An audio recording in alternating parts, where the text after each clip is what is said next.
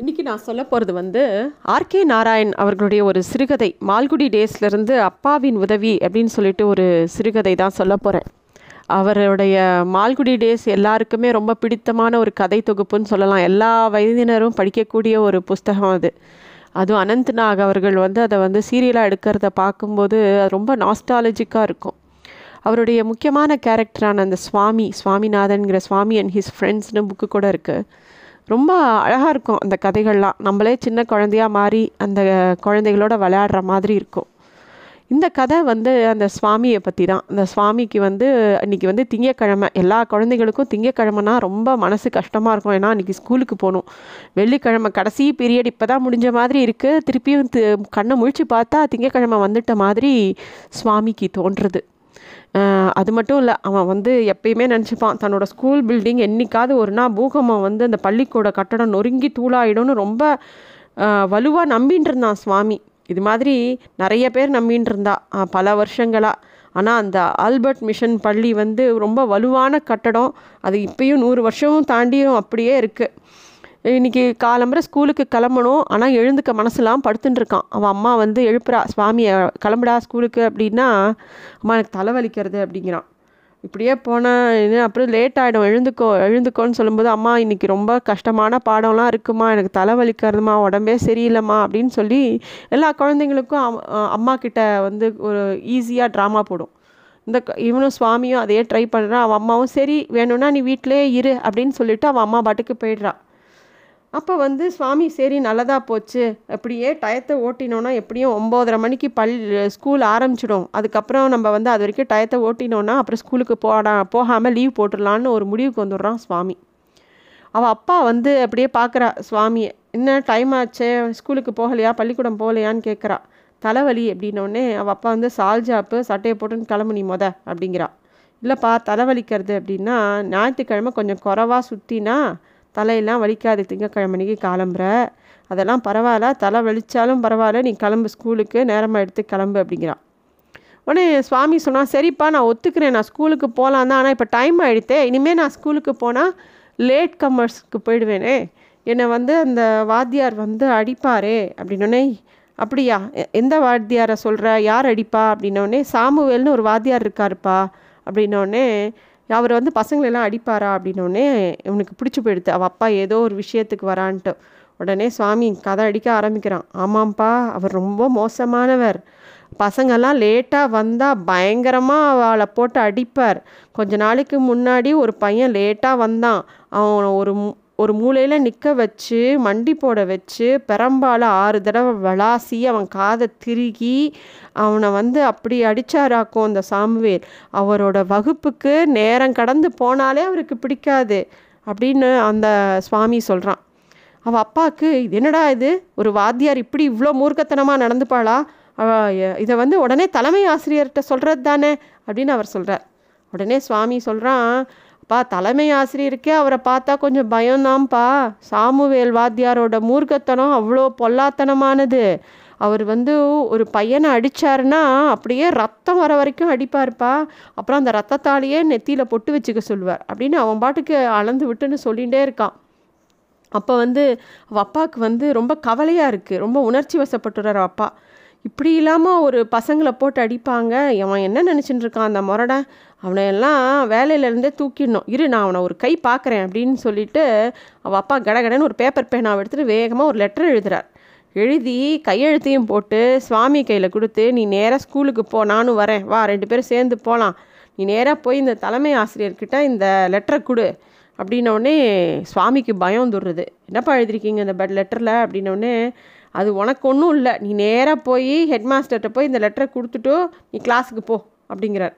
அப்பா சாமுவேல் வாத்தியாரை பற்றி எதாவது எழுதிருக்கீங்களாப்பா? அப்படின்னோடனே ஆமாம் ஆமாம் அதை அவரை பற்றி தான் எழுதியிருக்கேன். இதை படித்தோடனே அநேகமாக சாமுவேல் வாத்தியாரை ஸ்கூல்ல இருந்தே டிஸ்மிஸ் பண்ணிவிடுவார் உங்கள் ஹெட் போ நீ தைரியமாக போ அப்படின்னோடனே அப்பா ஏன் இப்படிலாம் பண்ணுறான்னு சுவாமிக்கு ஒரே கவலையாக இருக்குது நான் அவர் பண்ணின நீ சொன்னேன் இல்லையா? எல்லா விஷயங்களையும் விவரமாக எழுதியிருக்கேன் இந்த லெட்டரை நீ முதல்ல போய் உன் தலைமை ஆசிரியர்கிட்ட கொடுத்துட்டு உன் கிளாஸுக்கு போ. அவர்கிட்ட கொடுத்ததுக்கு ஆதாரமாக ஏதாவது ஒரு ரசீதை வாங்கிக்கோ. வாங்கிட்டு வந்து சாயந்தரம் என்கிட்ட காட்டுன்னு வர அப்பா சொல்கிறான் சுவாமிக்கு தான் மேலேயே கோவம் கோவமாக வருது. தான் இப்படி உலகமாக ஒரு மோசமான ஒரு பொய்யனாக இருக்கோமே. இப்போ வந்து இந்த லெட்டரை எடுத்துன்னு போய் எப்படி கொடுக்கறது அப்படின்னு சொல்லி அவன் மனசாட்சி அப்படியே உறுத்துறது. கொஞ்ச நேரம் யோசித்து பார்க்குறான் அந்த சாமுவேல் வாத்தியாரை பற்றி இவனா பாதி கதை அடித்து விட்டது. அவர் ஒன்றும் அவ்வளோ மோசம் கிடையாது. கொஞ்சம் கண்டிப்பாக இருப்பாரே தவிர இவன் சொன்ன மாதிரி அப்படியே அடித்து விளாசினதெல்லாம் கிடையாது. இவனை கொஞ்சம் ஏளனமாக பேசுவார்.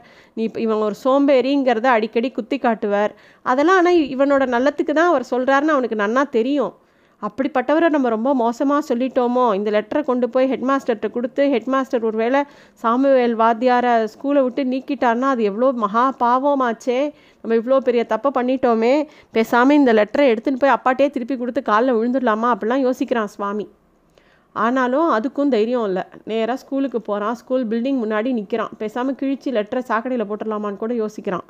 எல்லாம் எதுவும் நடக்காது. அப்பா கண்டிப்பாக கேட்பார் சாயந்தரம் நான் ஆத்து வீட்டுக்கு போன உடனே என்னடா அந்த லெட்டரை கொடுத்தியா ஹெட் கேட்பார் என்ன பண்ணலாம் அப்படின்னு சொல்லி யோசிச்சுட்டே இருக்கான்.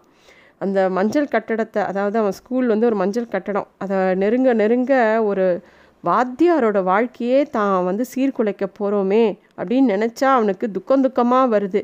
எங்கேயாவது இந்த லெட்டரை வந்து ஹெட் மாஸ்டர்கிட்ட கொடுத்து அவர் சாமுவேலை வேலையை விட்டு நீக்கிறது மட்டும் இல்லாமல் போலீஸில் பிடிச்சி கொடுத்துட்டாருன்னா அந்த வாத்தியாரோட வாத்தியாருக்கு எவ்வளோ கஷ்டம் துன்பம் நம்மளா அதுக்கெல்லாம் பொறுப்பு நம்ம தானா இப்படி பண்ணிட்டோமே அப்படின்னு சொல்லிட்டு சுவாமி மனசுக்குள்ளே நிறைய விஷயங்கள் ஓடிண்டே இருக்குது அப்புறமா அவனே ஒரு தீர்மானத்துக்கு வரான்.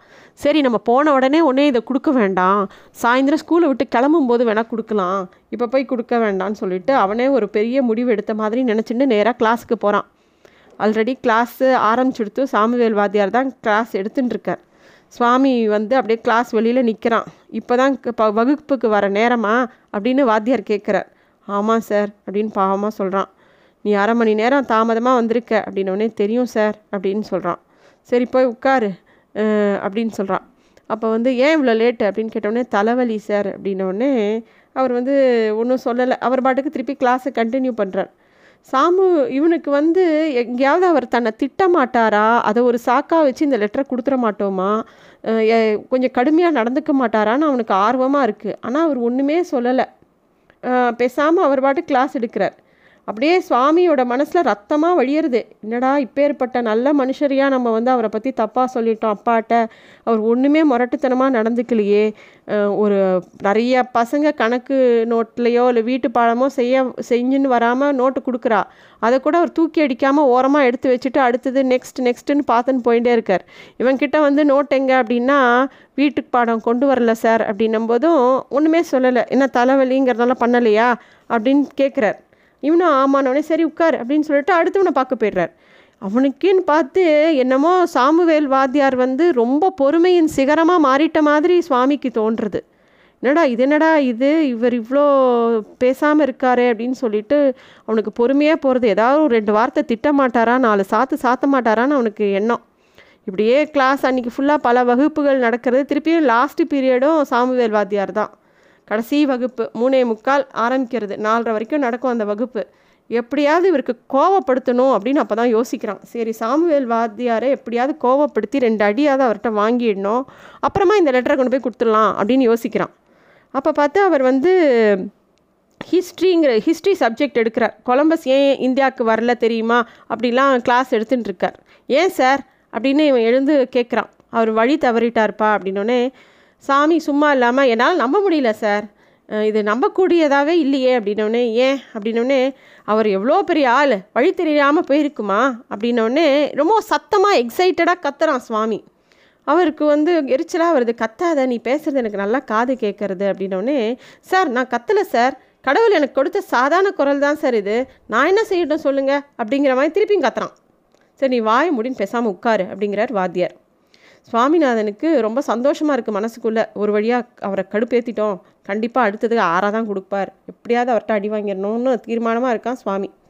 முதல் பெஞ்சில் இருக்கிற சங்கர் அப்படிங்கிற பையன் வந்து முதல் முதல்ல இந்தியாவுக்கு வந்தது வாஸ்கோட மகாமா தானா சார்? அப்படின்னு அவன் ஏதோ கேள்வி கேட்குறான் அதுக்கு வாத்தியார் பதில் சொல்கிறதுக்கு முன்னாடி சுவாமி முந்திரி கொட்டை மாதிரி அப்படி தான் சொல்கிறாங்க அப்படின்னு சத்தமாக சொல்கிறான் எல்லாரும் வந்து திரும்பி சுவாமியை பார்க்குறாங்க இவனுக்கு என்ன ஆச்சு?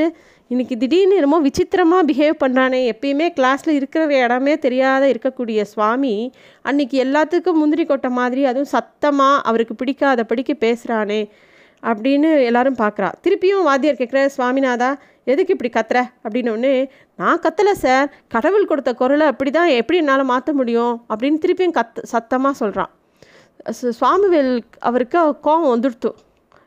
அவன் அவனை வந்து முறைக்கிறார். முறைச்சிட்டு திருப்பியும் அடுத்த பாடத்துக்கு போகிறார் இன்னும் கொஞ்ச நேரம் தான் இருக்குது எப்படியாவது இவர்கிட்ட அடி வாங்கிடணும் அப்படின்னு யோசிக்கிறான். வாசுகோடக அம்மா இந்தியாவுக்கு வந்து சேர்ந்த தேதி என்ன? அப்படின்னு கேள்வி கேட்குறார் வாத்தியார். ஒரு பையனை பார்த்து கேட்குறார். உடனே சுவாமிநாதன் முந்திரி கொட்டை மாதிரி வழக்கம் போல் ஆயிரத்தி அறநூத் ஆயிரத்தி அறநூற்றி நாற்பத்தெட்டாம் ஆண்டு சார் டிசம்பர் இருபது சார் அப்படின்னா. திருப்பியும் கத்துறான். நீ ஒன்றும் கத்த வேண்டாம். உன்னோட தலைவலி உன்னோட மண்டையை குழப்பிடுத்தா உனக்கு என்ன ஆச்சு அப்படின்னு வாத்தியார் கேட்குறார் இப்போ எனக்கு தலைவலி இல்லை சார் நான் ரொம்ப நல்லா ஆயிட்டேன் அப்படிங்கிறான். சரி மடையா லூசு உட்காரு அப்படிங்கிறார் வாத்தியார். ஆனால் வந்து அவனுக்கு ரொம்ப சந்தோஷமாக இருந்தது அவர் கோவப்படுறான்னு தெரிஞ்சு போச்சு. இன்னொன்று தடவை நீ இந்த மாதிரி எது எகிரி குதிச்சு ஏதாவது பதில் சொன்ன கத்தின என் பரம்பு தான் உனக்கு பதில் சொல்லும் அப்படிங்கிறார். இவனுக்கு அப்பாடான்னு இருந்தது. எப்படியாவது பரம்பால் அவர்கிட்ட ரெண்டு அடியாவது இன்னைக்கு வாங்கிடணும் அப்படிங்கிறது தான் அவனுக்கு ஆசை. அப்புறம் அடுத்த கேள்வி கேட்குறார் வாத்தியார். முகலாய பேரரசில் யார் ரொம்ப பெரியவர் யார் மிக வலிமை மிக்கவர் யார் அதிக ம மத நம்பிக்கை உடையவர் இப்படிலாம் கேட்க ஆரம்பிக்கிறார். திருப்பியும் நான் தான் பதில் சொல்வேன் நான் தான் பதில் சொல்வேன்னு குதிக்கிறான். நான் உங்ககிட்ட என்ன சொன்னேன்? நீ இன்னொன்று தடவை பேசினா அடிப்பேன்னு சொன்னேன் இல்லையா? இங்கே வா உனக்கு அடி கொடுத்தா தான் சரியாக வரும் போல இருக்கு. அப்படின்னோடனே ரொம்ப சந்தோஷமாக சுவாமி வந்து அவர் இருக்கிற இடத்துக்கிட்ட போகிறான் அவரும் ஒரு பெரம்பெடுத்து அவன் கையில் அடிக்கிறார். அவன் வந்து ரொம்ப சந்தோஷமாக வாழ்நாள்லையே இவ்வளோ சந்தோஷமாக அடி வாங்கினதே இல்லை. ஒரு ஆறு அடி கொடுக்குறார். அந்த ஆறு அடியை வாங்கிட்டு அவன் வந்து இது போதுமா இல்லை இன்னும் வேணுமா? அப்படின்னும் போது ரொம்ப சந்தோஷமாக அந்த கை அடி கையில் இருக்கிற அடியெல்லாம் வாங்கிட்டு இனிமேல் திருப்தியாக லெ லெட்டரை கொடுத்துடலான்னு சொல்லிட்டு அவன் பிளேஸில் போய் உட்காந்துக்கிறான். பெல் அடிக்கிறது எல்லாரும் போயிடுறாங்க. அவன் லெட்டர் எடுத்துகிட்டு நேராக ஹெட் மாஸ்டர் ரூமுக்கு போகிறான் அங்கே பியூன் உட்காந்துருக்காரு என்ன வேணும் அப்படின்னு எனக்கு ஹெட் மாஸ்டரை பார்க்கணும் அப்படிங்கிறான். ஹெட் மாஸ்டர் காலையிலேயே கிளம்பி போயிட்டார் வெளியில். வேணும்னா அசிஸ்டன்ட் ஹெட் மாஸ்டர் அவர்கிட்ட கொடு அப்படிங்கிறாங்க. யாருன்னு உடனே இந்த வராரு சாமுவேல் வாத்தியார் அப்படின்னோடனே ஒரே ஓட்டமாக ஓடி போயிடுறான் சாமிநாதன். நேராக வீட்டுக்கு ஓடுறான். வீட்டுக்கு போனவுடனே அப்பா கேட்குறா என்னடா லெட்டர் கொடுத்தியா? அப்படின்னு. இல்லைப்பா அப்படின்னு மண்டையாட்டுறான். நீ ஒரு கோழன்னு எனக்கு தெரியும் அப்படின்னோடனே இல்லைப்பா எங்களோட ஹெட் மாஸ்டர் காலையிலேயே வெளியில் போயிட்டாருப்பா. நான் மண்டே நாளைக்கு கண்டிப்பாக கொடுத்துட்றேன் அப்படிங்கிறா. நீ சரியான கோழை மொதல் அந்த லெட்டரை கொடு அப்படின்னு வாங்கி அவள் அப்பா சுக்குநூறாக அதை கிழிச்சு போட்டுட்டு சொல்கிறார் இனிமே அந்த வாத்தியார் அடித்தான் இந்த வாத்தியார் அடித்தான்னு ஏதாவது வந்து கம்ப்ளைண்ட் பண்ண உனக்கு நான் ஒரு ஹெல்ப்பும் பண்ண மாட்டேன். இந்த ஒரு லெட்டரை கொடுக்கறதுக்கு உன்னால் முடியல அப்படின்னு சொல்லிட்டு அவள் அப்பா போயிடுறேன்